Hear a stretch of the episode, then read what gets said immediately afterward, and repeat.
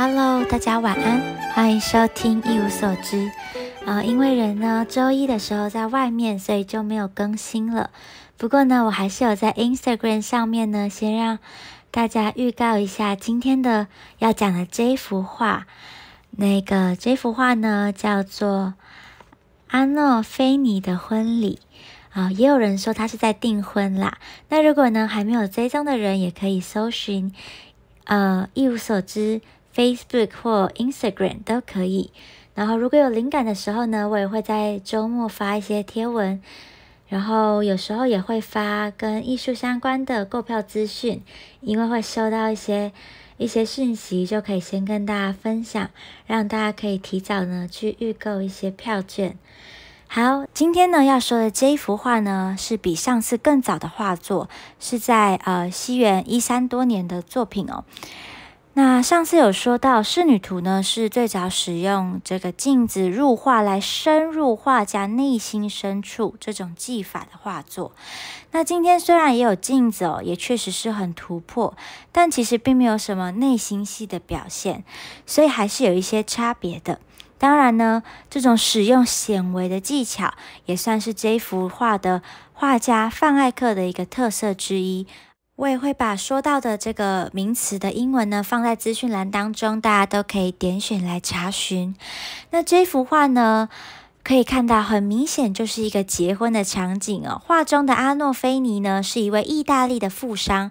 虽然有人觉得呢，这是一场偷偷进行的婚礼，但是呢，后来这种说法也就是确实遭到推翻哦。因为呢。当时确实只要有证婚人就可以结婚了，不一定要上到教堂或者是很正式的一个场合。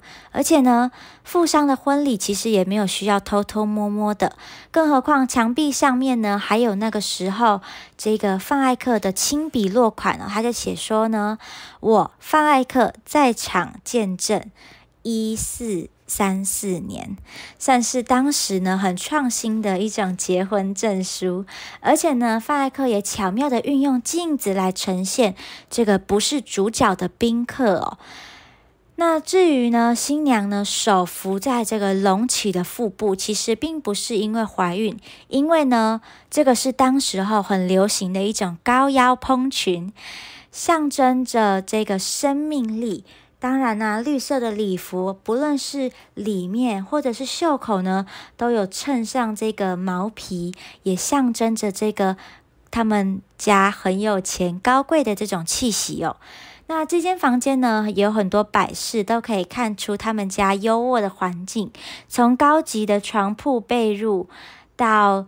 左下角这个木屐鞋，其实呢也是当时候王公贵族才有的便鞋。还有养一只宠物狗，那是狗吧？对，就是呢，也是当时比较有钱人才有的娱乐。现在其实也是啦，就是如果你连自己都养不活的话，那有可能去养一只宠物呢？